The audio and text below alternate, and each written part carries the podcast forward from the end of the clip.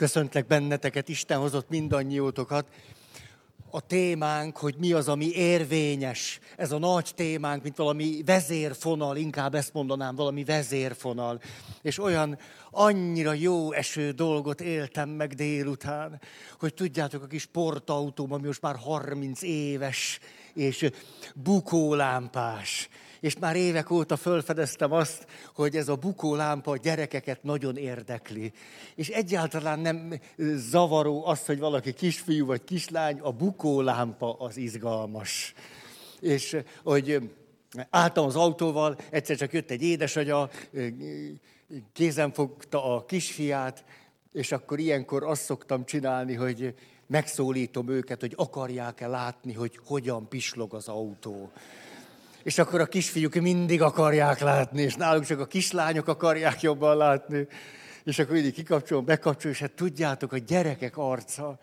Szóval az, amit ilyenkor látok, az egyszerűen annyira zseniális, de annyira gyönyörű, és hogy néztem ennek a kisfiúnak az arcát, hogy föl és le, és föl és le, hogy tudjátok, az a, az ámulat, az áhítat, a csodálkozás, a kíváncsiság, az öröm, némi kis bizonytalanság, hogy ez valami teljesen új, az eddigi tapasztalatiktól eltérő dolog.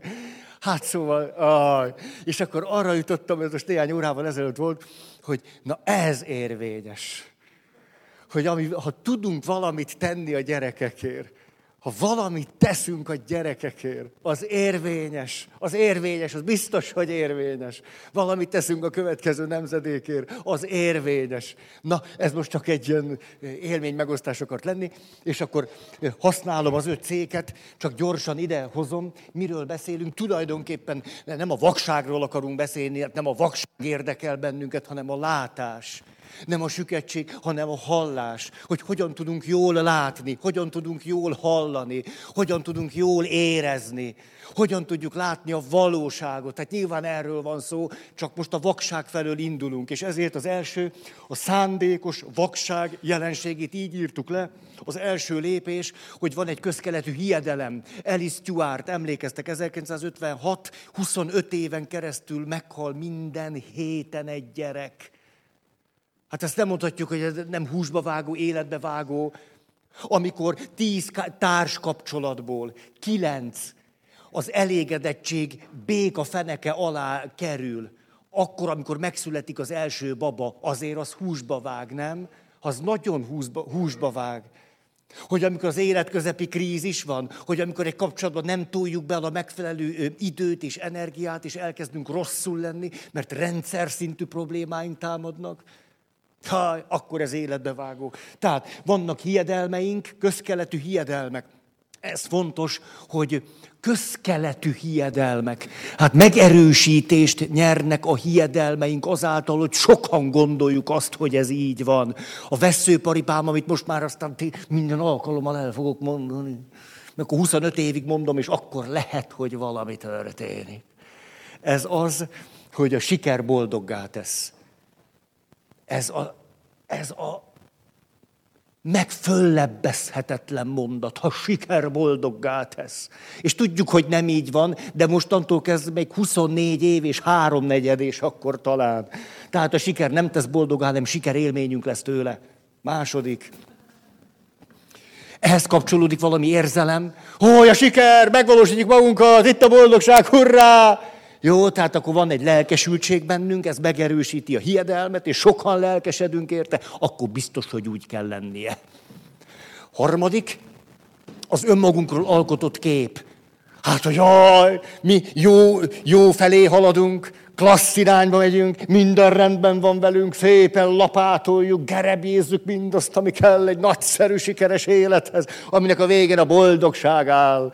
És mi más is volna a legevidensebb, mondom ezt a hiedelmet, hogy a boldogság egy cél, amire törekszünk, és akkor egyszer csak hogy átéljük, és akkor aj, de jó lesz. Aha, tehát ez egy önmagamról alkotott kép, amit nagyon erősen tartok, és meg nem kérdőjeleznék semmi pénzért. Negyedik, minden, ami azzal kapcsolatos, hogy ezek nem így vannak, Tehát pontosan tudjuk a számokat, az adatokat, a statisztikai eredményeket, a kutatási eredményeket évtized számra visszamenően, azt mind tudjuk, és nem számít. Tehát az adatok nyilvánosak. Amit tudhatnánk, az tudható. És azután az ötödik pont, ez így szólt, hogy a szándékos vakság kiegészül azzal, hogy és egyébként ahogyan halljuk a számokat, az adatokat, a tényeket, és hogy most pontosan két perccel ezelőtt elmondtam nektek, hogy a siker nem tesz boldoggá, és miért is változtatnátok holnap reggeltől bármin is. Tudjátok, szoktam azzal játszani, hogy John Gottmannek ezt a mondatát mondom, hogy tudjátok, John Gottman, zseniális 50 év szakmai tapasztalat, azt mondja, a család nem az a hely, ahol bárkinek igaza lenne. Ugye ezt szoktam mondogatni, zseniálisan ír le valamit, mert a családban család takként vagyunk képesek megélni magunkat, akkor, ha te tudsz valamit, az engem kiegészít, nem ellenem van, nem, és a többi.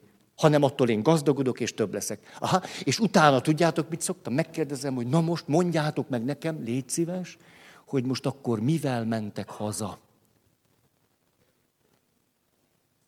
hogy őrzitek azt, amit mondta, mert tudjuk, hogy a kommunikáció tartalmát a befogadó fél határozza meg.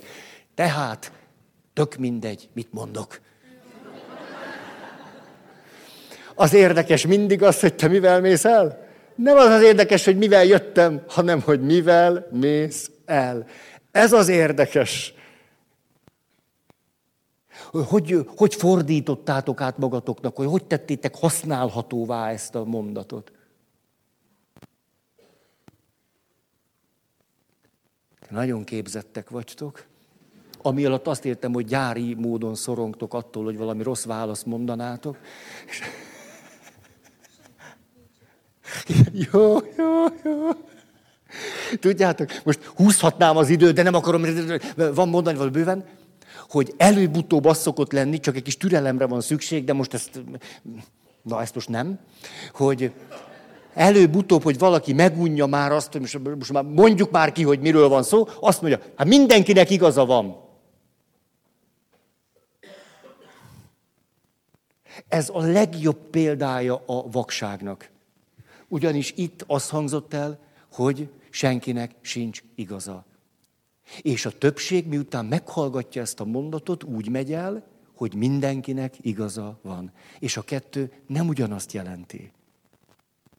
Egyáltalán nem ugyanazt jelenti. Mert ha úgy megyek el, hogy mindenkinek igaza van, miért szokott a többség így elmenni, hogy mindenkinek igaza van? Azért, mert ez egy olyan mondat, amit már ismerünk. Ez már, ezt már valahogy magunkhoz mertük közel engedni. Azt mondjuk, hogy ez, ez a mondat rendben van. Na, ez nagyon igaz tényleg, a férfinek is igaz van, a nőnek is igaz van tényleg, anyának, apának, ó, ez rendben van. És hát a Feri is ezt ismételte meg. Csak nem így van, mert én nem azt mondtam, hanem hogy senkinek sincs. Ezért minden olyan küzdelem, amit az igazság nevében folytatunk, az hatalmi harc. Ezt itt mondom a nyilvánosság székében. És mégis el tudunk úgy menni, hogy aha, azt hangzott el, hogy mindenkinek igaza van. És ezzel tulajdonképpen megússzuk azt, ami az ötödik széken van, hogy az igazság ismerete önmagában nem hoz változást. Mert ugyanis ha azzal megyek haza, hogy mindenkinek igaza van, akkor kezdjük ott, hogy nekem igazam van. Ezzel most töltsünk még el 30 évet, és egyébként gálánsan azt mondja, jó, hát abban is van valami, amit te mondasz. Valójában ezzel pont a lényeget vesztettem el. Tehát az a mondat, amit itt mondok, hogy a család nem az a hely, ahol bárkinek igaza lenne. Ez egy most már tudható mondat. És az a kérdés, hogy ez a mondat létrehoz-e valami változást. Nagy valószínűséggel nem. Mert ahhoz valami többre is szükség van. Hogy hogyan kezdek el majd cselekedni, hogy van-e bátorságom, és a többi, de ez már majd az okoknál úgyis elő fog kerülni. Hogy mi az oka annak, hogy a vakságot választjuk. Vagy a süketséget választjuk, vagy a realitás vesztést választjuk, ezt az okoknál szeretném majd mondani. Na, most elpucolom ezeket a székeket. Emlékeztek, beszéltünk pár mondatot már arról, hogy na akkor milyen okai vannak. És akkor ezt csak fölsorolom, és akkor gyerünk, olyan jól döngez. Úgy érzem, hogy itt jövök, megyek, hogy valami történik. Kifejezetten azért, hogy valamit csinálok. Hogy itt ez valami esemény zajlik, amiben én részes vagyok. Na, azt mondja. Első, egyirányú figyelem, nem akarom ragozni, egyirányú figyelem. Az derült ki, ha, vagy nagyon izgalmas kutatást olvastam éppen ma reggel, hogy öm, 15 extrán kreatív embert néztek, és arra voltak kíváncsiak, hogy hogyan figyelnek, hogy mennyire összpontosítanak. Szép magyar szóval, mennyire fókuszálnak. És az derült ki, hogy a 15 nagyon kreatív szeméből 13-nak kifejezetten szétszórt a figyelme. Hogy miközben valamit csinál, ez hallja a zenét, valamit csinál, észreveszi a kismadarat, hogy repked, te valamit csinál, észlel valamit. 15-ből 13-at ez jellemezte. Oké. Okay. Második, pozitív érzéseket közvetítő vagy kiváltó információkat gyűjtjük, ezek megerősítenek bennünket, és a negatív érzéseket kiváltó információkat igyekszünk elhesegetni magunktól. Harmadik, a minket körülvevő és Na, a minket körülvelő rendszerek rendszer szintű működési hibája. Emlékeztek, ezt ragoztam egy picit hosszan, ezt, ö, használtam három széket, egy picit visszatérnék ide. Azt mondja, hogy egyik rendszer, másik helyzet, harmadik ember.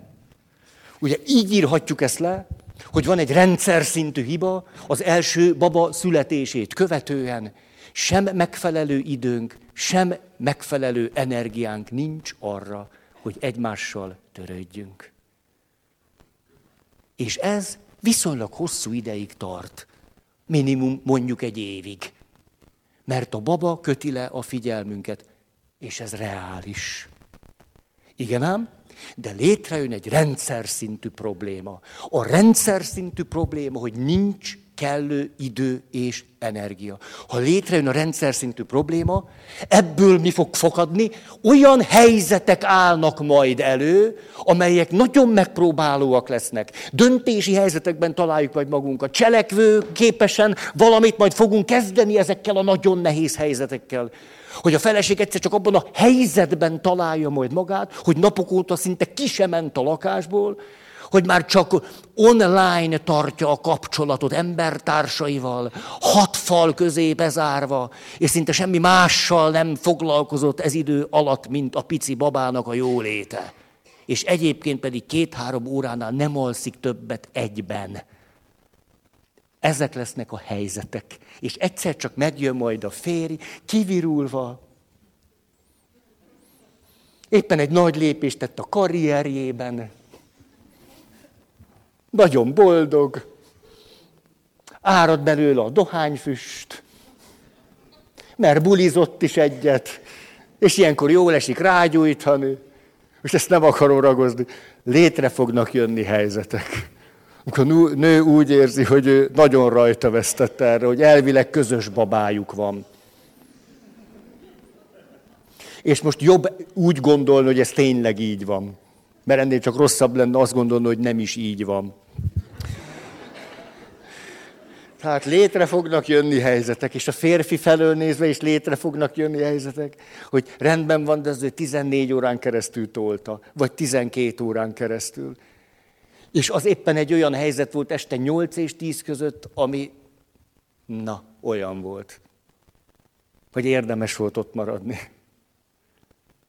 És jön, és a felesége egy durva nyitással kezd. Ezek lesznek a helyzetek. És 45 másodperc alatt elárasztja a férjét. Annyi bőven elég. Tehát, ha gyorsan mondjátok, nem kell egy perc se hozzá. 45 másodperc alatt, és tudjuk a kutatásokból, 45 másodperc durvanyítás elárasztás után egy százalék esélyünk maradt, hogy az az este jó véget ér. Nem a véleményemet mondtam, kutatási eredmény, negyedik szék, negyedik szék, ezt több évtizede tudjuk, hogy egy százalék esélyünk marad. Tehát létre fognak jönni helyzetek a rendszer szintű probléma miatt, amiben az egyes ember tízből kilenc el fog bukni. Vagyis mi el fogunk bukni a legtöbb esetben. Hát nem úgy van, van 10 százalék elit, és akkor ők soha. Nem. Hanem mi mindannyian nagy valószínűséggel gyakorta el fogunk bukni. Tehát emberek, helyzetek, ne, rendszerek, helyzetek, emberek. És emlékeztek valahogy ezzel fejeztem be, hogy akármelyik irányból nézzük, ugyanoda jutunk. Az egyik, hogy most így mondhatnám, miért van olyan kevés hős? Azért, mert a rendszer szintű probléma olyan helyzeteket hoz létre, amiből tíz ember el fog bukni. És azt is néztük, hogy kik válnak, most így megint csak egyszerűség kedvére emlékeztek, második világháborút tettünk egy utalást, hogy mi hozta létre a rendszer szintű problémát, nyilvánvalóan tudatosan, hogy az előjárók vagy feljebb valók azt mondták, hogy a felelősséget én vállalom. Ez azt is jelentős, az öt széknél vagyunk, hogy azt mondja a főnök, hogy és ezzel az én képedet megkínálja, azt mondja, tehetsz bármit, te akkor is egy tisztességes ember maradsz. Én vagyok a felelős, tehát neked ezzel nincs is semmi dolgod. Te bármit tehetsz, és rendes ember fogsz maradni. És én majd vállalom a felelősséget. Ez létrehozza a rendszer szintű hibát. Azt tudjátok, mikor az USA megtámadta Irakot, és az Abu Ghraib vagy Abu Ghraib börtönben volt egy szint, nem is az egész börtön, egy szint, ahol döbbenetes embertelenségek zajlottak. Ezeket csak utalásszerűen akarom mondani, a jelenség megértése céljából.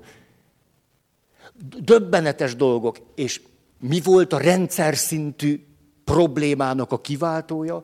Az, hogy ott a CIA-nak a megfelelő emberei azt mondták, hogy itt kérem, bármilyen eszközt lehet használni ahhoz, hogy információkat gyűjtsünk iraki emberektől, mert ez a mi nemzetbiztonságunk szempontjából döntő.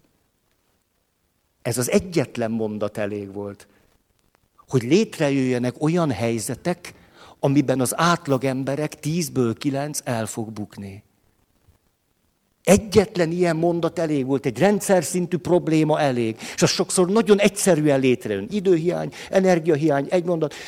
2006, a rendőröknek semmi másra nem volt szükségük ahhoz, hogy embertelen módon bánjanak. Nem kellett azonosítót hordaniuk. És ezzel létrejött a rendszer szintű probléma.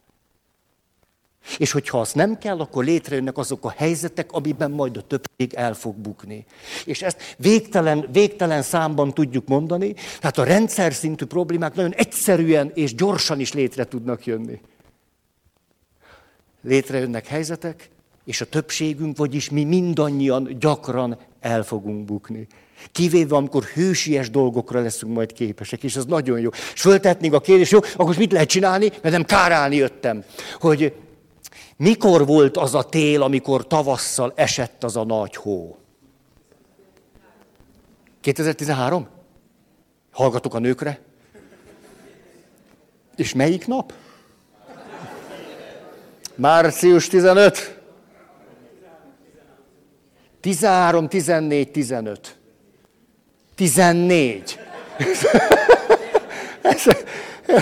Tehát akkor március idusán történt, hogy leesett a nagy hó, és tudjátok, az volt az érdekes nekem, hogy elkezdtem hallgatni a híreket, hogy a különböző kommentárok és nyilatkozatok hogyan értelmezik a helyzetet.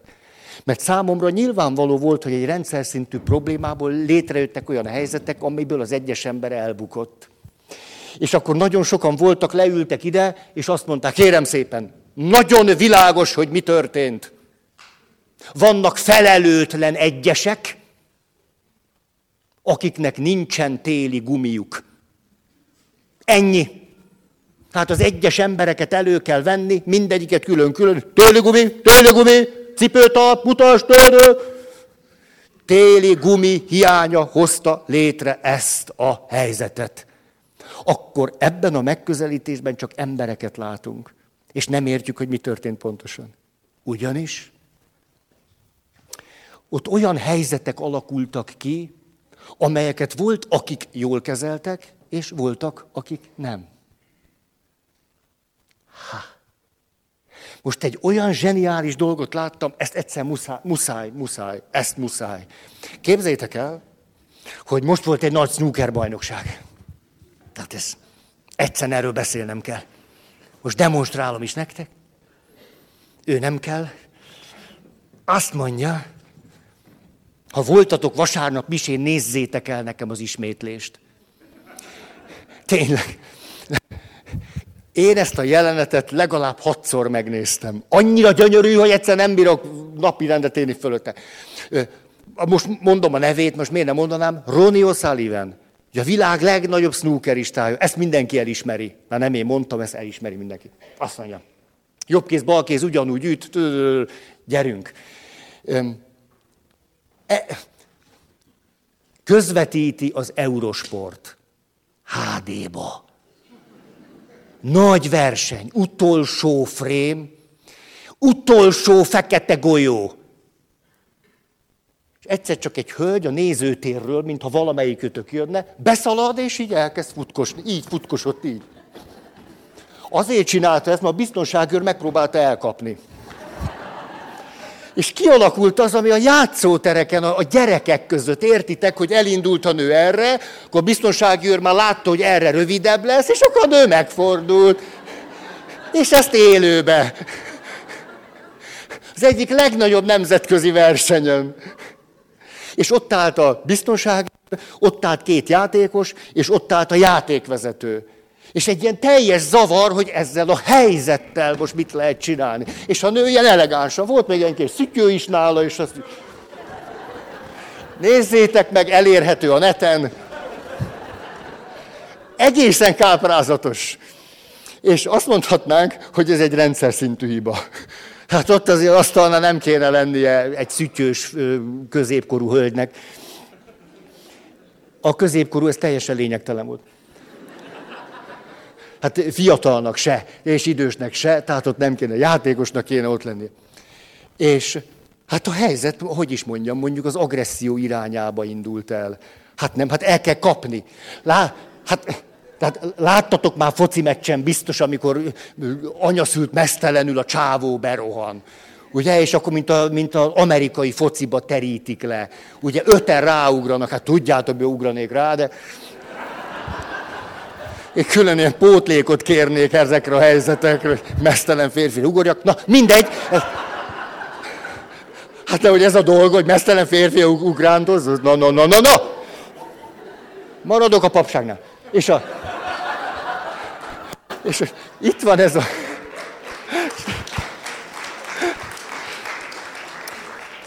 Itt van ez a helyzet, és nyilvánvaló, hogy egyre nő a feszültség, élőbe megy minden, hát értitek, meg kell oldani. Most nem lehet ezzel szórakozni. Tehát akkor nyilván, hogy merre megy, most fogjuk le, hát ezt látjuk. Igen, ám, de a következő történik, a nő elegánsan, lobogó szityővel, tényleg körülbelül így mozgott, van, elegánsan is emelte a térdét. Ronnie O'Sullivan beelökte a rózsaszíngolyót, és a nő éppen itt tartott. Hát felé mozdult, és Roni a következő csinálta. Ha,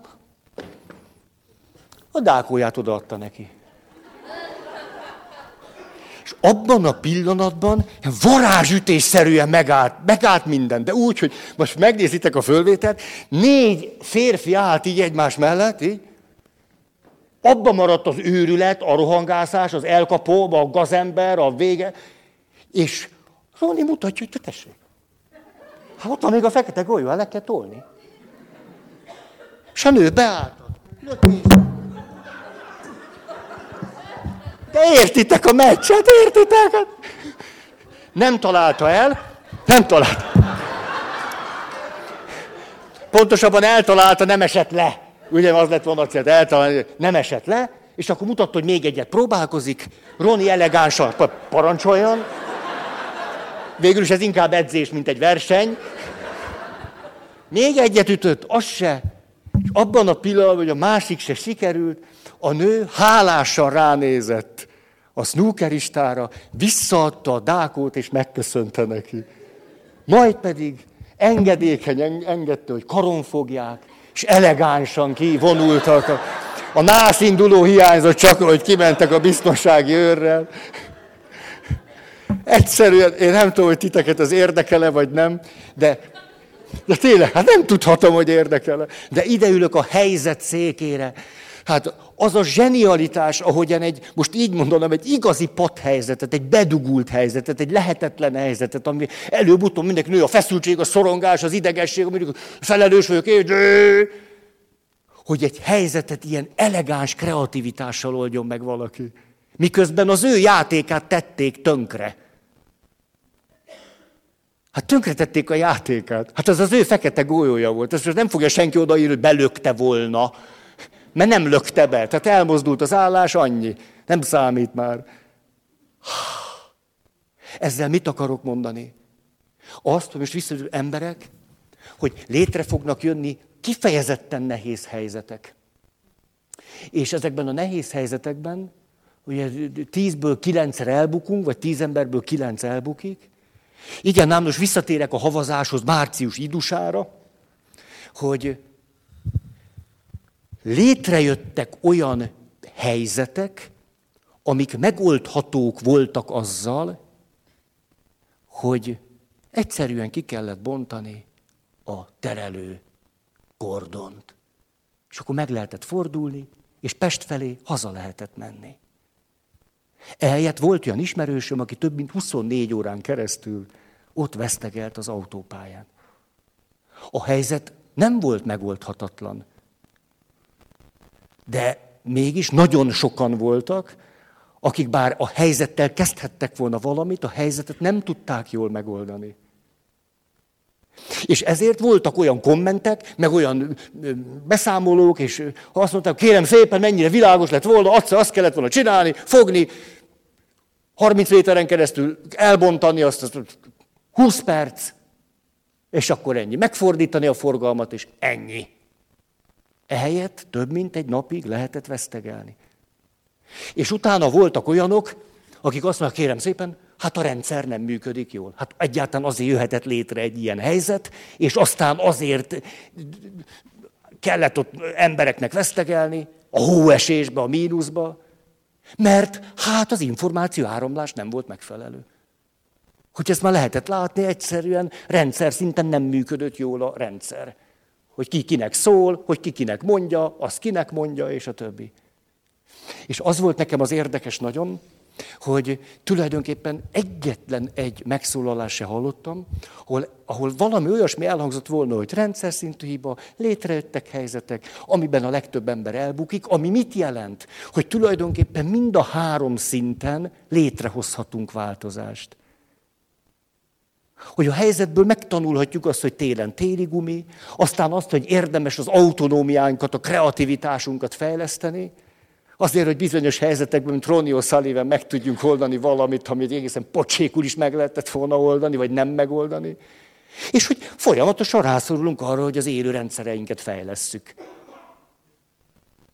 Tehát amikor azt, hogy de hogyan tudunk látni, vagy hogyan tudunk hallani, hogyan tudunk jól érezni, akkor tulajdonképpen nem azt mondjuk, hogy ezzel kell csinálni valamit, vagy azzal kell csinálni valamit, hanem mind a három irányból érdemes elindulnunk fejleszteni a rendszereinket, a helyzeteket nagyon pontosan és jól fölismerni, hogy egyáltalán tudjuk, hogy miben vagyunk. Én nem tudom, ezt meséltem nektek, képzeljétek el, hogy hát a, a szerelem lélektanáról szoktam néha előadásokat tartani. Hát értitek, nekem semmi se drága. És tolom, tolom, most nem akarom ezt ide idézni, mert ismeritek, meg tudjátok, hogy na, nem ragozom, anya-csecsemő kapcsolat fölelevenedik, és a többi. Elvárásainkat az igazi felé úgy támasztjuk, mint ahogyan a csecsemő az anyja felé. Vagyis az igazi az a valaki, aki egy szemében mindent megad nekünk. És erről nekünk már rengeteg élményünk van csecsemőkorból. Bizony, bizony, van olyan nagy igazi rám hangolódik, és képzeljétek el, hogy szavak se kellenek, nem kell. És ezért annyira jó, hogy az igazi kitalálja. És én ezért nem is szólok. Hogy kedves hölgyismerősöm mondta, Feri, most tíz év házasság után stratégiát váltottam. Úgy döntöttem, hogy ha azt akarom, hogy a férjem megcsináljon valamit, szólok.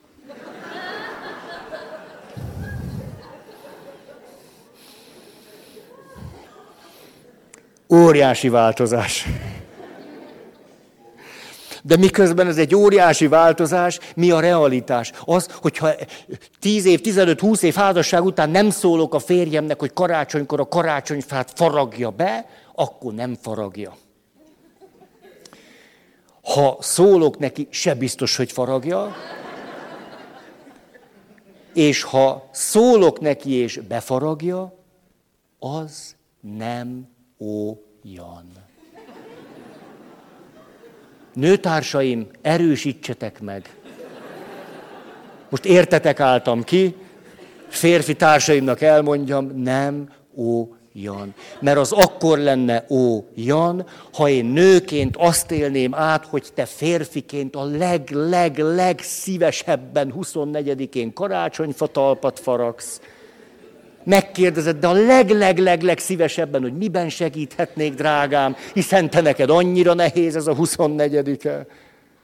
És hogyha valami ez igazán van kedved, akkor azt, hogy egy kicsit a kezem alá dolgozzál, és együtt éljük át a boldogságot. És mindez a vágyunk hogyan érthető, és honnan? Oh. Onnan, karácsonyfákat mozognak a hűvösbe. Honnan érthető ez? Hát onnan, hogy a pici baba nem tud még szavakat mondani, nem tudja szóvá tenni a vágyait, a szükségleteit, de élménye évszámra van arról, hogy az igazi, a nagy ő ráhangolódik és megteszi, amire szüksége van. Tehát igazi létezik. És arról ismerszik meg, hogy nem kell őt kérni mert tudja magától. És nem csak tudja magától, hanem lehetett, a leg-legnagyobb kedve ahhoz van, hogy csinálja. És ez egy csecsemő szempontjából érthető, mert egy csecsemő hogy motiválja az anyját, hogy törődjön vele? Ez nem a csecsemő dolga. Tehát ezért, ha te vagy az igazi, és föltétel nélkül szeretsz, akkor tulajdonképpen nem kéne kérnem. Tudnád magadtól, és kedved is lenne hozzá. És ha ez nincs így, akkor én menten rosszul vagyok. Ezt miért mondtam el? Azért, mert nagyon érdemes volna fölismernünk a helyzeteket. Hogy ez most az a helyzet, amiben az történik, hogy most történik az, hogy ez az a helyzet. És ezért, amikor fölismerem, hogy ez most pont az a helyzet, annak nagyon nagy jelentősége van. Mert akkor azt tudom mondani, hogy vagy igen, vagy ne, vagy így, vagy úgy, vagy ez, vagy az. A helyzetek fölismerése. Tehát nekiállhatunk a rendszereket fejleszteni, a helyzeteket nagyon pontosan fölismerni, és magunkat fejleszteni. Ha, hogy mind a háromnak óriási jelentősége van. Nem az egyik, vagy nem a másik. Nem az egyiken múlik, vagy a másikon. Oké. Okay. Következő pont. Azt mondja, hogy megszűrjük mindazt, ami kikezdi a hiedelmeinket. Mindent megszűrünk, ami kikezdi a hiedelmeinket. És itt egy nagyon érdekes, na most, például a, hogy azt ugye tudjátok, ezt megint csak úgy, úgy, úgy, úgy, hogy az IQ-nak nem sok köze van a boldogsághoz. Nem sok köze van hozzá. Ezzel együtt, mint valami őrültek toljuk, hogy IQ és magolás, és tanul meg, és még többet, és lexikon agy, és IQ, IQ, IQ. Miközben pontosan tudjuk, hogy az elégedettség, de most jön aztán a még érdekesebb dolog, a teljesítmény is, az eredményesség is sokkal jobban múlik az érzelmi és társas intelligencián. De sokkal jobban múlik rajta. És mégis ezt az egyoldalúságunkat, ezt a hiedelmünket őrizzük a végtelenségig. Oh, ahogy néztem ezt a gyereket, ahogy, ahogy lelkendezett, ahogy pislogott neki az autó. És elképzelem, hogy ehelyett éppen azt tanulta volna meg, hogy kacsasőr jobbra, kacsasőr balra, három az nagyobb, mint a kettő, a kettő kisebb, mint a három, kacsasőr ide, kacsasőr oda.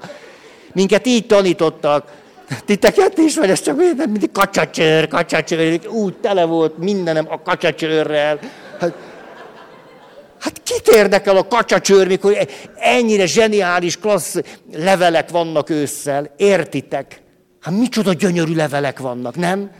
Hát a, le, a, a levél sokkal érdekes, kacsacsőr, számok, kacsacsőr ide, kacsacsőr oda. Hát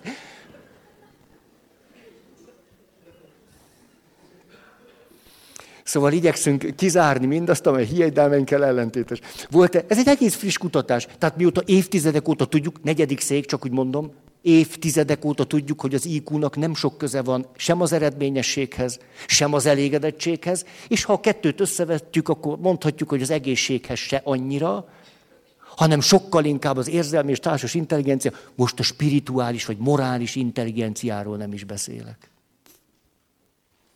A kutatásban különböző csoportokat hoztak létre. Volt olyan csoport, amiben kimagasló IQ-jú személyek szerepeltek. Voltak olyan csoportok, ahol több nagyon magas IQ-jú személy szerepelt. És voltak átlagos IQ-jú csoportok, és voltak vegyes csoportok, férfiak, nők, és a többi. Mit gondoltok, mely csoportok voltak a legeredményesebbek? Kezdem visszafelé. Azok a csoportok bizonyultak a legeredményesebbnek, ahol elég sok nő volt. És akkor ezután kérdeztek, hogy tulajdonképpen miért. És a válasz nagyon egyszerűen így foglalható össze, azért, mert a nők kevésbé szégyelték, hogyha segítséget kellett kérniük, mertek is kérni, és megvolt annyi eszük, hogy tudták, hogy kitől. Azok a csoportok, a hatalmas íkújú férfiak, hatalmas egóval, versengés szellemével, önden tudok, eléggé leszerepeltek. És ezekben a csoportokban nem csak az derült ki, hogy megfelelő mennyiségű nő kellett hozzá, mégpedig azért, mert, mert merték belátni, hogy segítségre van szükségük, azután kértek is segítséget, és tudták, hogy kitől. Fú, micsoda intelligencia ez. Azután a másikok annak bizonyult, hogy ezek a csoportok nem engedték meg, hogy valami szuper főnök ott kialakuljon, aki majd jól megmondja, hogy mi hogy van. Egyszer nem engedték meg, hanem azt csinálták, hogy nagyon tudatosan mindenkinek adtak ugyanannyi időt. Az idő volt nagyon jól mérhető ezekben a csoportokban. Hogy látszólag azt a valakit, aki olyan kis, kis bénán ült ott, meg hogy ki tudja, nincs olyan túl sok éghúja, hogy őt is megkérdezték. És emlékeztek múlt alkalommal a családról, ahogy beszéltünk? Hogy minden családban valaki a perifériára fog szorulni. És amikor valaki egy családban a perifériára szorul, ő lesz a fekete bárány, a rosszul működő csoportok abban látják majd a megoldást, mint hogy Ronnie O'Sullivan esetében, a biztos fogom, jó felbevágom a dákom, azt elterül, azt kihúzom lábánál. Nem? Én felelősségem, mert meg is oldom. Hogy a rosszul működő csoportok, a rendszer szintű probléma, hogy valakit fogunk, és teljesen elutasítunk, és kiszórjuk őt a csoportból. Aztán a külső sötétség majd végez vele. Ez egy rendszer szintű működésbeli probléma, ugyanis mindig a perifériára szoruló személyek a rendszer egy működésének sarkalatos helyzetére világítanak rá. Ez pedig az, hogy mi mindannyian bármikor perifériára szorulhatunk. Bárki bármikor perifériára szorulhat. És ezért, amikor egy csoport elkezd úgy működni, hogy a perifériára szorultakkal nem törődik már, sőt, akkor tulajdonképpen a rendszer elkezd úgy működni, hogy a félelem egyre nagyobb teret kap. Hiszen látjuk, hogy hogy működünk, és ezt mindenki tudja, hogy jaj annak, aki lemarad. Jaj annak, aki nem tud teljesíteni. A számok fontosabbak, mint az emberek. Mikor egy, egy élő rendszer elkezd így működni, és azt mondjuk úgy felszínesen, hogy hát nem bírta, vagy csak zavar bennünket, közben ő a saját létezésével valamire ráirányítja a figyelmet. Ez pedig az, hogy bárkivel, bármikor, bármi megtörténhet, bármelyikünk perifériára szorulhat, és hogy rászorulunk egymásra. A puszta létezésével ő ezt az igazságot képviseli. És mi, mondjuk, akik éppen erősek vagyunk, mi azt képviseljük, hogy nagyon fontos, hogy mindenki, amire képes, azt tegye meg. Hát ha valaki ötször annyit kapott, és tízszer annyit bír, akkor azt csináljon tízszer annyit. Ez szuper jó. Ezért a perifériára szoruló csoporttagok, vagy társadalmi rétegek, és, és, és, és, és, értem, tudjátok, az egyes embertől az emberiségig beszélünk, mert mind élő rendszerről van szó. A puszta létezésükkel figyelmeztetnek bennünket arra, hogy rendszer szintű hibának állunk neki. Ezért óriási jelentősége van, hogy, hogy a, egy élő rendszer hogy gondolkodik arról, ami ott történik. Az élő rendszernek nagyon nagy szüksége van ő rájuk. Nagyon. És milyen izgalmas, hogy a legeredményesebb csoportok azok voltak, ahol nem az történt, hogy lett a, nem tudom én mi, a nagyfőnök, és azután meg a perifériára szoruló egy-kettő, akiket kilöktek, hanem ők is kaptak ugyanannyi időt. És ez nagyon izgalmas, mikor éppen a, a saját meggyőződésünknek a, a lángolásában élünk, és valaki azt mondja, de tudjátok, hogy igazából én nem, nem is tudom, hogy mi ez, hogy most nem tudom, milyen, hány százalékot kéne elérni, vagy ilyesmi. Nekem az eset nagyon jó, hogy valaki segített. Vagy tudjátok, hogy reggel, mikor fölébredtem, arra gondoltam, hogy nem tudom, hogy van értelme ennek az egésznek. Hogy hát olyan gyönyörű szép tavaszi nap volt, hogy váratlanul egy másfél napos eső után, hogy sütött a nap, hogy arra gondolt, hogy lehet, hogy nem is kéne dolgozni. Hogy ő valami nagyon fontosat képvisel. Azt, hogy képesek legyünk a hiedelmeinket megkérdőjelezni. És tudjátok, a haldoklók újból és újból szokták a következőt mondani. Nagyon sajnáljuk azt, hogy túl sokat dolgoztunk. Ahelyett, hogy azokkal lettünk volna, akiket szeretünk.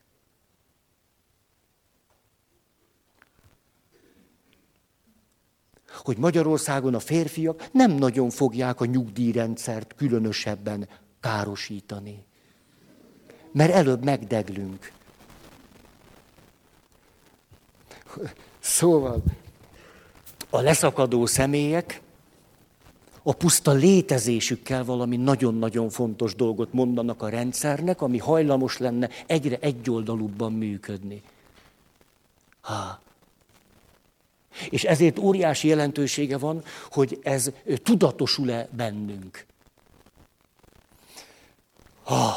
Emlékeztek, ennél a pontnál vagyok, hogy minden olyan információt nagyon szívesen kizárunk, ami a hiedelmeinkkel ellentétes. És hogy Á, na, öm, 2017 közgazdasági Nobel-díj. Hallottátok? Hú, de nagyon izgalmas. Azért, mert aki megkapta a Daniel Kahnemannak éveken, sok éven keresztül volt munkatársa, aki az egyetlen pszichológus, aki Nobel-díjat kapott, de közgazdaságit. És Kahnemanról már többször beszéltem. Két, három, négy, öt évvel ezelőtt nagyon izgalmas kutatás eredményeit hoztuk ide, és most viselkedési közgazdaságtanér kapott valaki közgazdasági Nobel-díjat, És ami a legizgalmasabb, hogy tulajdonképpen az egész munkája teljesen egybevág, nem csak a szándékos vakság témájával, hanem, hanem azzal, amiről eddig is beszéltünk, például, hogy ő nagyon egyszerűen a következőt mondta, hogy hát úgy fest, hogy a közgazdaság tani szakirodalom, ide jövök, hogy működik a rendszer, tulajdonképpen olyan mértékű realitásvesztésbe került, amit úgy lehetne leírni, hogy már nem is látnak embereket. Hogy az élő embert már nem látják. És akkor kitalált egy kifejezést, hogy ökonokat látnak. Nem homo sapiens, hanem ökonokat. Az ökon az a valaki, a, ez az alapvetés, ezzel jön létre a rendszer szintű probléma, hogy minden ember mindig az optimális döntéseket hozza. Logikusan, racionálisan mérlegel, majd pedig a legjobb döntést hozza.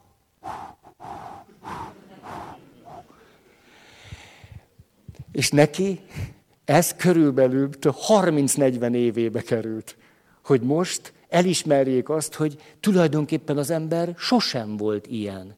A következő állítást teszi, és magyarul megjelent a nagy műve, ah, mindjárt befejezem. Azt mondja, mire valaki elvégzi a közgazdaságtudományi egyetemet itt, ott vagy amott, tulajdonképpen vakká válik.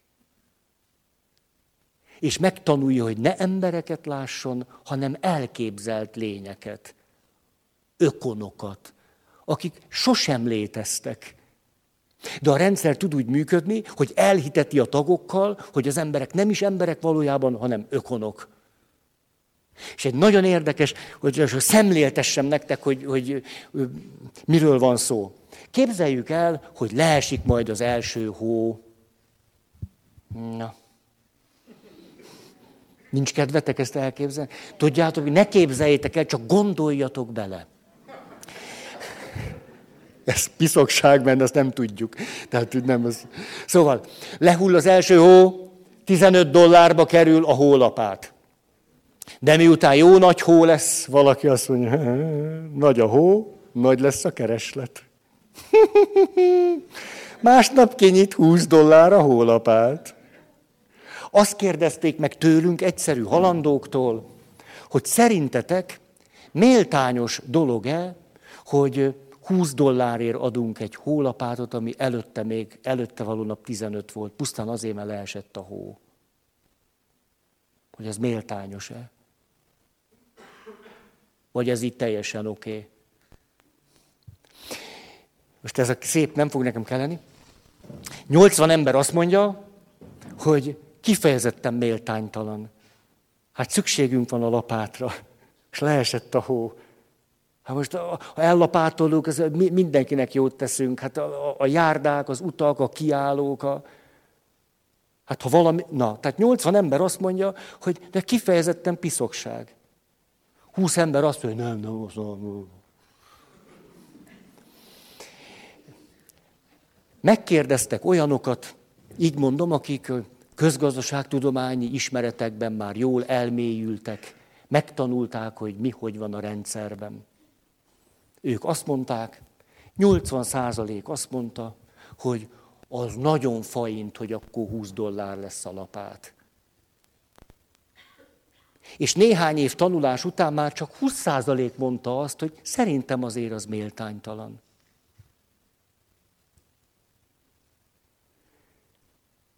Tehát néhány év tanulás alatt az emberségünkből ki tudunk esni. És ha most nagyon kisarkítanám, ezért még diplomát is kapunk. hogy sikerült kiesnünk az emberségünkből.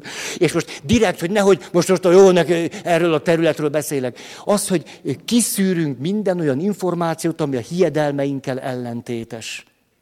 Hogy számomra megrendítő volt, ezt nem akarom hosszabban, csak nem tudom, hogy akarom-e hosszabban, meg mennyi az idő, hogy, hogy erről szeretnék majd pár szót szólni, mert nagyon izgalmasnak látom, hogy mikor felszenteltek papnak, akkor, hát most mi másnak, tehát mondtad, felszenteltek, vagy pap lettem, ez, ez értelmetlen volt így, hogy egy évet működtem 30 éves voltam, arra gondoltam, hogy na most megnézem, hogy tulajdonképpen egy év alatt milyen tapasztalataim lettek. Mégiscsak. Hm.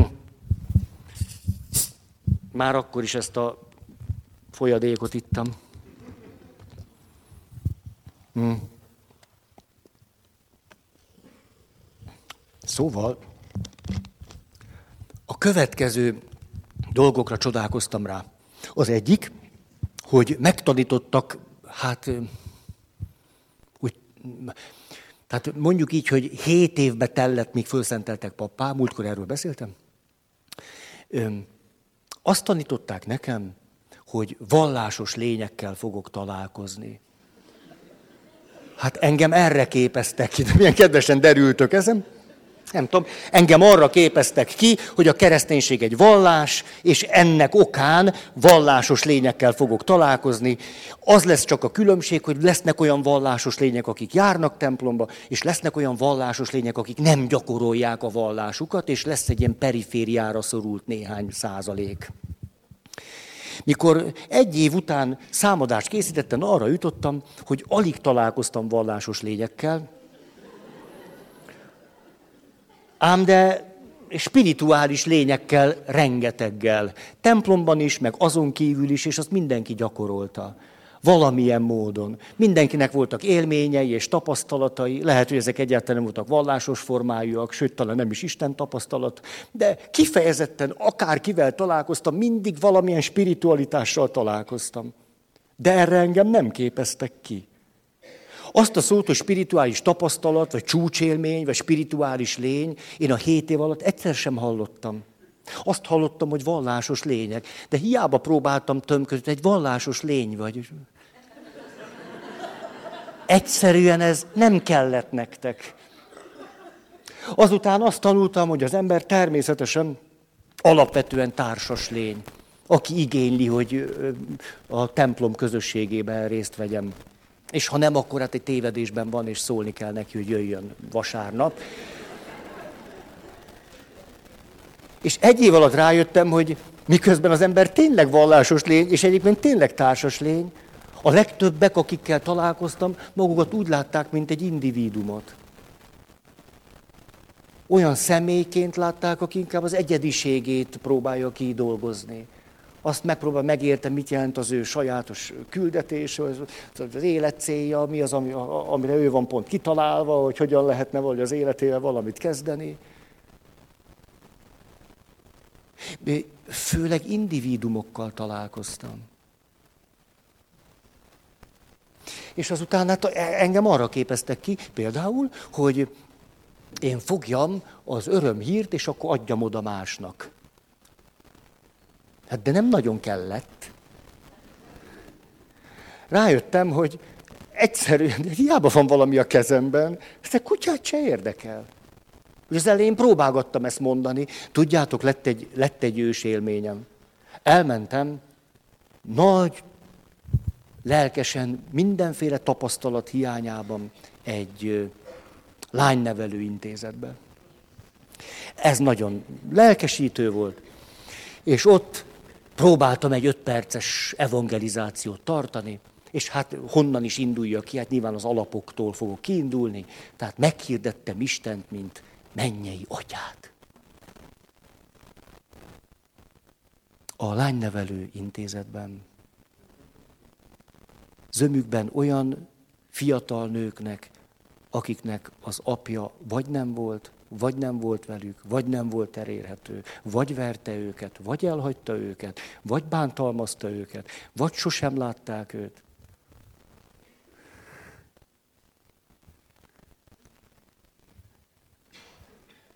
És én láttam az üveges szemeket, hogy jó, az atya, tudjátok, az atya szeret bennünket. És Tulajdonképpen öt perc elég volt ahhoz, hogy ilyen bódultan, ilyen szédülten menjek ki, és arra gondoljam, hogy itt valami alapvetően át kell valamit gondolnom. Hogy nem erre, nem erre készítettek föl, hogy hét éven van abban, hogy ne értsek ahhoz, amit csinálnom kéne. Egyébként nagyon sok könyv a fejemben van most is. Ha.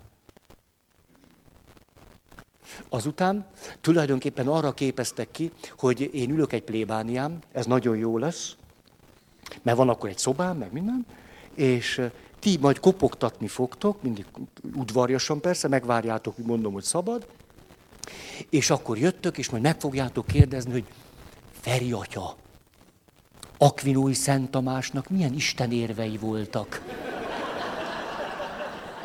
Mert az utóbbi napokban ez foglalkoztat a leginkább. Tulajdonképpen a szex sem megy úgy, mint régebben. Egyszer ez annyira nyugtalanít, hogy mondtam is a Dezsőnek, hogy ne nyúj hozzám, nem tudom fölidézni a negyedik Isten érvet. Hát így nem szorongok. Hát a 22 év alatt még senki se kopogtatott be, hogy Akvirói Szent Tamás Isten érveit ismertessem neki, pedig nagyon meggyőzőek egytől egyig. Akvinói Szent Tamás Isten érvei nagyon érdekesek és izgalmasak, csak titeket nem érdekelnek. És az lett a tapasztalatom, hogy kifejezetten nyitottan leültetek a zöld fotóibe, és kérdeztetek tőlem életvezetési kérdéseket. Hogy jó, de most az utóbbi időben a Dezsővel nem megy már úgy az ágyba. Elment a kémia. Mi lesz ezután? Most már tudom, hogy a fizika is elmegy, de akkor ezt nem tudtam még.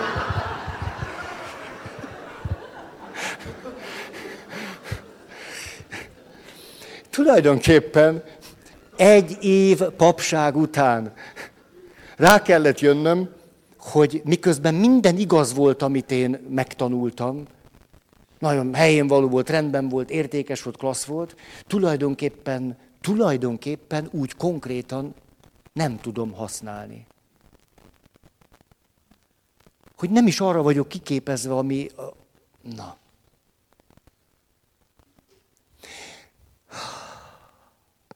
És ezért akkor tulajdonképpen egy döntési helyzetbe kerültem. A döntési helyzet így szólt, hogy most tényleg ez jutott eszembe, akármilyen furcsán is hangzik, most a helyzetnek a széke, hogy ültem, itt van az ember, de én egyszer csak egy furcsa helyzetben találtam magam. A helyzet így szólt, hogy 30 éves vagyok, és az jutott eszembe, akármilyen abszurd is, de hát az ember nem egy ökon, hanem egy emberi lény, és az jutott eszembe, hogy tulajdonképpen 75 év a nyugdíjkorhatár. Most mondjuk 30, akkor 45 év. Mondjuk 45 évig kérdéseitekre azt mondani, hogy gőzöm sincs róla, vagy úgy csinálni, mintha tudnám, egyszerűen egyikhez se fűlött a fogam. Hogy nem bírok 45 évet így leélni, hogy gőzöm sincs. Vagy hogy azt mondjam, hogy tartsatok ki. Mert ez egy jó mondat. De, de jött hozzám egy... De, de, de egyébként néha nagyon jó mondat. Hát csak mindig. Hát mindig biztos nem jó mondat, de néha nagyon jó mondat. Egyszer jött hozzám egy srác. Azt mondja, te Feri, tudod, hogy mi tartja bennem a lelket a nehéz helyzetekben? Hát majd ez holnap, az nagyon izgalmas, mert akkor azt másnak is elmondom. Azt mondja, tehát a nehéz helyzetekben azt tartja a lelket, amit te, te fiatal papként mondtál nekem. Én, hát az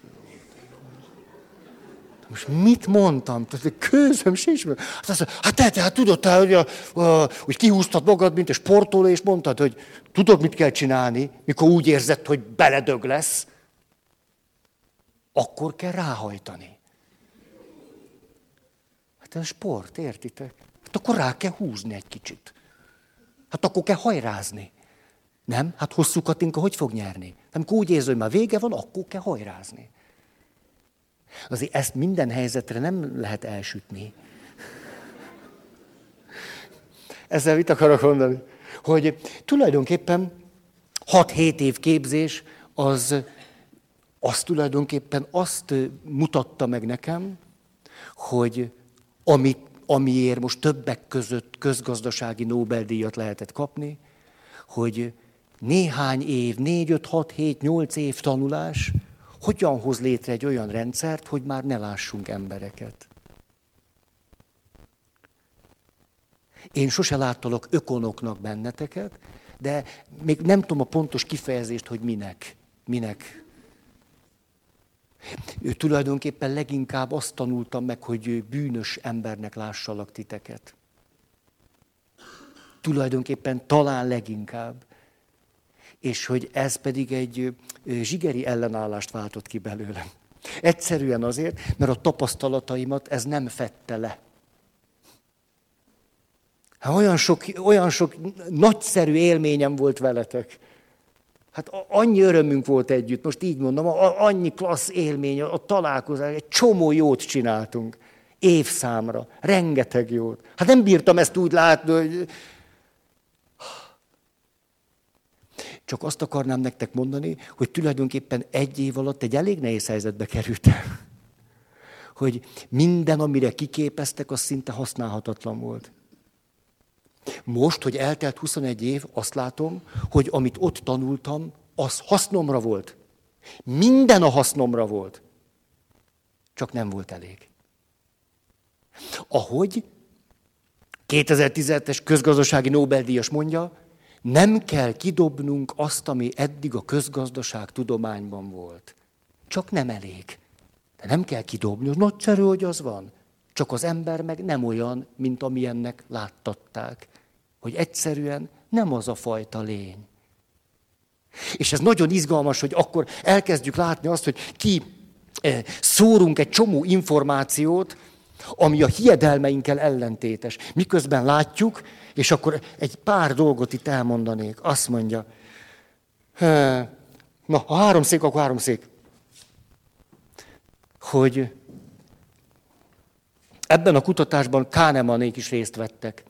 Kánemannak van egy kifejezése, képzeljétek el, e- ezt most olvastam, hogy elméleti vakság. Elmélet okozta vakság. Pont amiről beszélünk. Nobel-díjas pszichológus, elmélet okozta vakság. Például, hogy az anyagi helyzetünk a legszorosabb összefüggés mutatja az elégedettséggel vagy elégedetlenséggel. Hogy az anyagi helyzetünkön múlik, hogy elégedettek vagyunk-e vagy nem. És tudjátok, hogy nem így van. Persze, ha ökonok lennénk, akkor így lenne. Mert akkor mérlegelnénk is. Csak hogy nem így van. Mutatok három helyzetet. Képzeljünk el valakit, akinek az anyagi helyzete 20 egység. De kétség kívül azt látja, hogy már most évszámra ő növekszik és bővül, de jelenleg 20. De a 30 felé tart.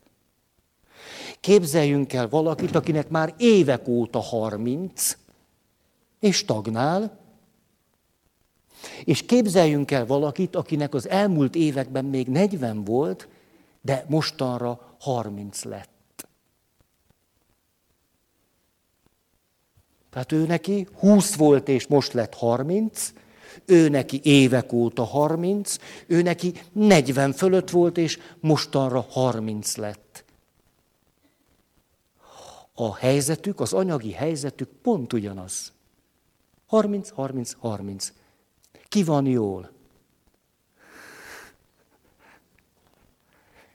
Ő van jól. Ő már kevésbé van jól, és kifejezetten ő pocsékul lesz. Miközben mind a hármuknak 30-30-30 a vagyoni helyzete. És ő pocsékul van, ő pedig jól van. Ezért Kahneman leírta azt, amit Carl Rogers-től idézek, már ugye 50 éve mondta, és azt szoktam nektek idézgetni, a boldogság nem állapot, hanem folyamat. Nem cél, hanem irány.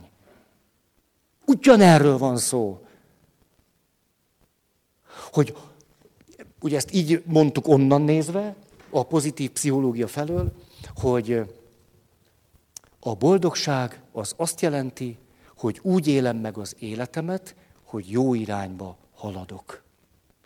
És amikor valaki úgy éli meg az életét, most ez itt egy szűk mesdje, a vagyoni helyzet, úgy élem meg az életemet, hogy jó irányba haladok, akkor jól vagyok. És ha úgy élem meg az életemet, hogy bár egy csomó mindenem van, vagy csomó mindent elértem, egy csomó mindent tudok, de rossz irányba haladok, akkor pocsékul leszek. Nem az állapot a döntő, hanem a folyamat. És nem a cél elérése vagy el nem érése, hanem az irány. Hiszen lehet az, hogy hát nekem sose lesz annyi, mint neki, neki, neki, meg kit érdekel? Hát de, ha, hát de látom, hogy ez klassz, és ez, na, és a jó irányba megyek. Az elégedettség sokkal inkább folyamat jellegű.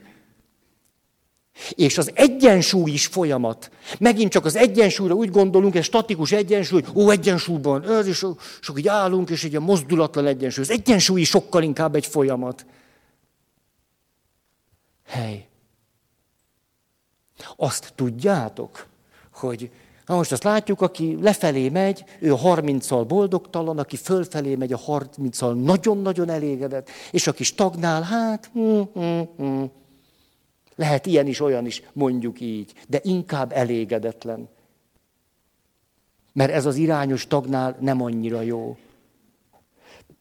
Képzeljétek el, hogy a veszteség ugyanannyi veszteség, hogy mutatom nektek hogy most két ember.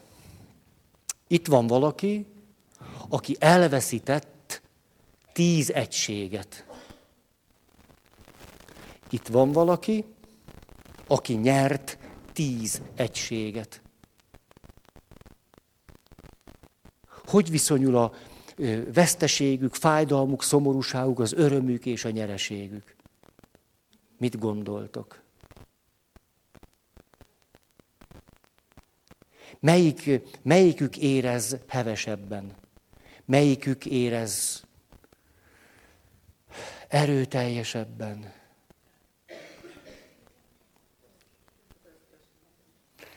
A kutatások szerint ugyanannyi veszteség kétszer annyira fáj, mint ugyanannyi nyereség. Kétszer annyira fáj.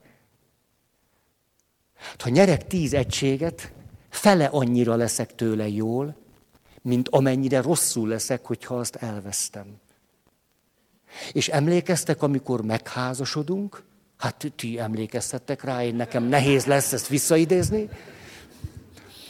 Akkor száz emberből hetven nagy valószínűséggel nem is hosszú idő múlva a veszteségein fog rágódni.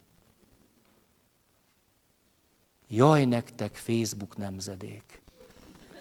mert ti ki facebookozzátok, ki instázzátok az exeiteket. Jó alaposan, két-három naponta megnézitek, mi van Dezsővel, mi van Brünnhildával, milyen képet mutat magáról. És azt látjátok, tessék, boldog, boldog.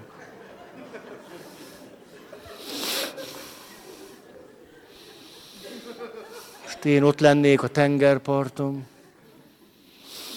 mennyivel más lenne minden. Elszúrtam. Se Brünnhilda, se tenger, se rock and roll, csak Laci. Hát, elég szikár. Szóval a fájdalom, hát a veszteség okozta fájdalom, kétszer annyira fáj, mint a nyereség okozta öröm. És ez, ez minden döntésünknél megnyilatkozik. A házastársi kapcsolatunkban megnyilatkozik. És amikor itt ülök a nyereségemmel, azért gyere Brünnhilda drága, mert téged nyertelek meg, azon a szombat délutánom. Anyád is ott volt, apáddal.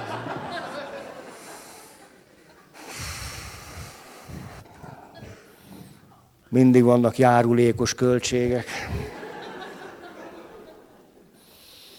Nagy valószínűséggel eltelik egy nap, egy hét, egy hónap, egy év, és ha minden jól megy, akkor is fele annyira örülök.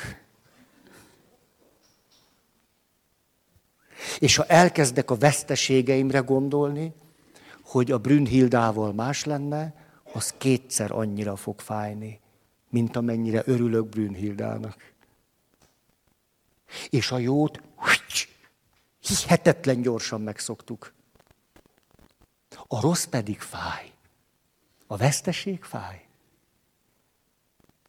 És hogyha minden nap megnézem az exeimet a Facebookon, ez egyáltalán nem egy ökon magatartás. Mert te a magatartásodat nem optimalizáltad, az egész biztos.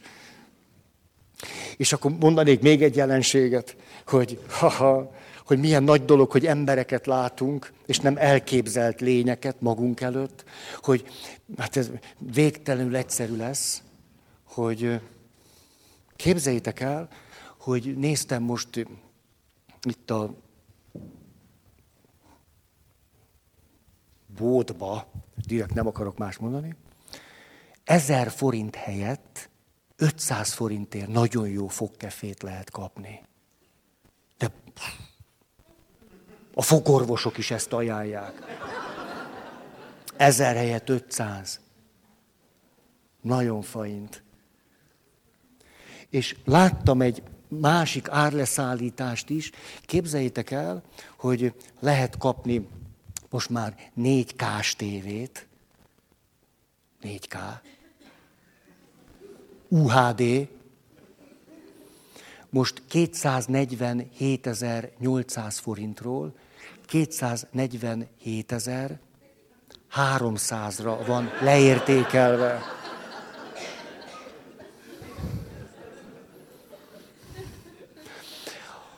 Nagy valószínűséggel erre a gigantikus leértékelése nem mozdultok rá.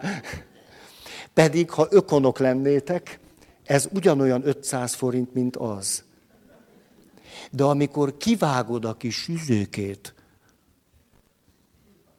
500 forintos kuppony. És azért az 500 forintos nyereségért minden további nélkül még télen is fölveszed a csizmát, a kabátot, minden, még az is lehet, hogy autóba ülsz, hiszen rohadt hideg van. És azt mondod, most lehet 500 ér, a fogorvos ajánlotta fogkefét. Ez iszonyat megéri, értitek, 50 százalékkal olcsóbb. És veszel rögtön kettőt, hogy még jobban megérje. Ami azt jelenti, hogy és ezt direkt nem folytatom. Ha ökonok lennénk, akkor az azt jelenteni, hogy nagyon világosan látnánk, hogy ez is 500 forint, és az is. Arra rá sem mozdulunk. Ezért meg simán fölöltözünk és elmegyünk. Hogy ez miért érdekes?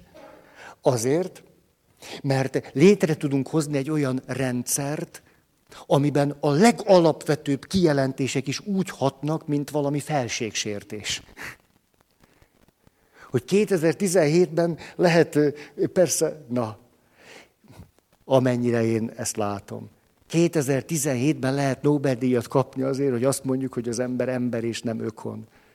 Nem megrendítő?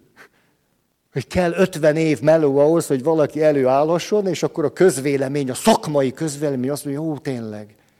És most, hát de most, most erről, pont, pont ez történt. Ez a pozitív pszichológiával is ugyanígy történt, amikor a Szeligmen meg a Csíkszentmihály Mihály előálltak x évtized után, és azt mondták, hogy na várjunk csak, az emberek tulajdonképpen boldogok akarnak lenni, és nem akar, nem, nem az a céljuk, hogy ne legyenek annyira pocsékul. Az egész a pszichológia arról szólt, hogy hogyan van az ember rosszul, és hogy legyen kevésbé rosszul. Miközben az emberek nem azok a lények, akiknek az az élet célja, hogy kevésbé legyen rosszul, hanem az, hogy hogyan tudnának jól lenni. És hogy tulajdonképpen mihez nem értünk. Azért, mert sose kutattuk. Ez ugyanaz a fordulat. Most azt nem tudom, hogy a teológiában ez a fordulat. Papnevelésben. Húha! Hogy mikor jön létre az a fordulat, hogy hoppá, hoppá. Hát azok a lények, akiknek mi tanítunk benne, hogy ti azok lennétek, egyszer nem vagytok hajlandók azok lenni. A vallási gondolkozásunkban nem látom ezt a fordulatot még. Hm.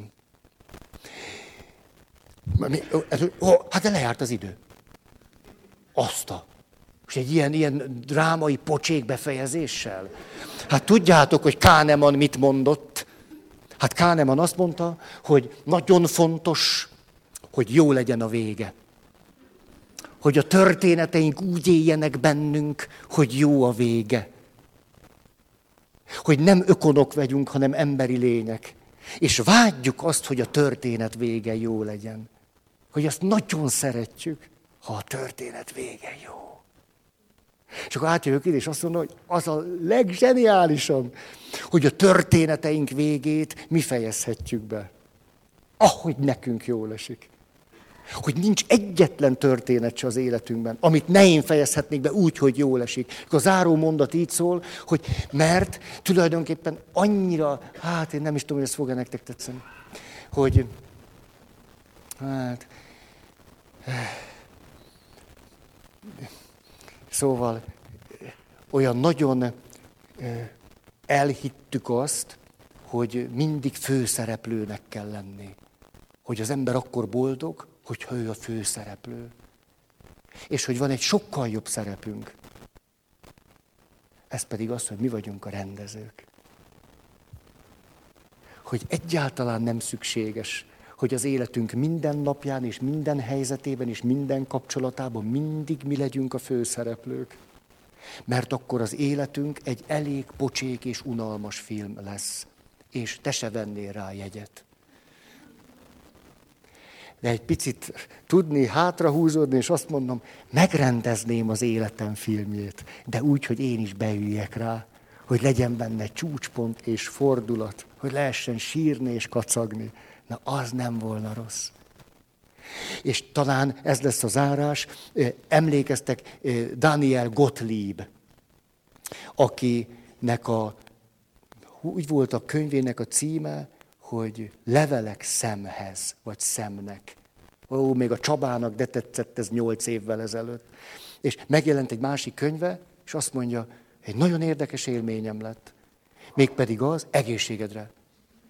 Mégpedig az, hogy jött hozzám egy pár, és az egyikőjük egy autóbalesetben fiatalok voltak. Az egyikőjük egy autóbalesetben nagyon súlyosan megsérült és lebénult. És az lett a benyomásom, hogy kísértem őket, aztán ráláttam az életükre, hogy ebbe teljesen tönkremettek. El is váltak, és nagyon boldogtalanok lettek. És velük majdnem egy időben jött egy idősebb pár. És az idősebb pár, ott a férfi lebénult, tulajdonképpen ráadásul ugyanott szakadt meg a gerincük. Ugyanott, és ugyanúgy bénultak le. És a pár eljött, hogy segítséget kérjen, és három alkalom elég volt nekik. És befejeződött egy eredményes, mondjuk így, hogy nem is terápia.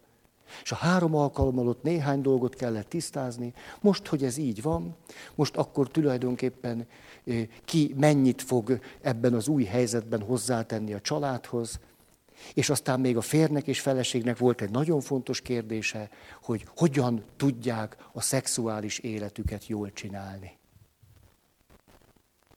Ez három alkalommal tisztázható volt, és boldogan távoztak. És erre egy misztikus a következőt mondta, hogy tulajdonképpen mikor Isten furujázik, de szeretnék azon a furuján lyuk lenni. Nagyon köszönöm a figyelmet.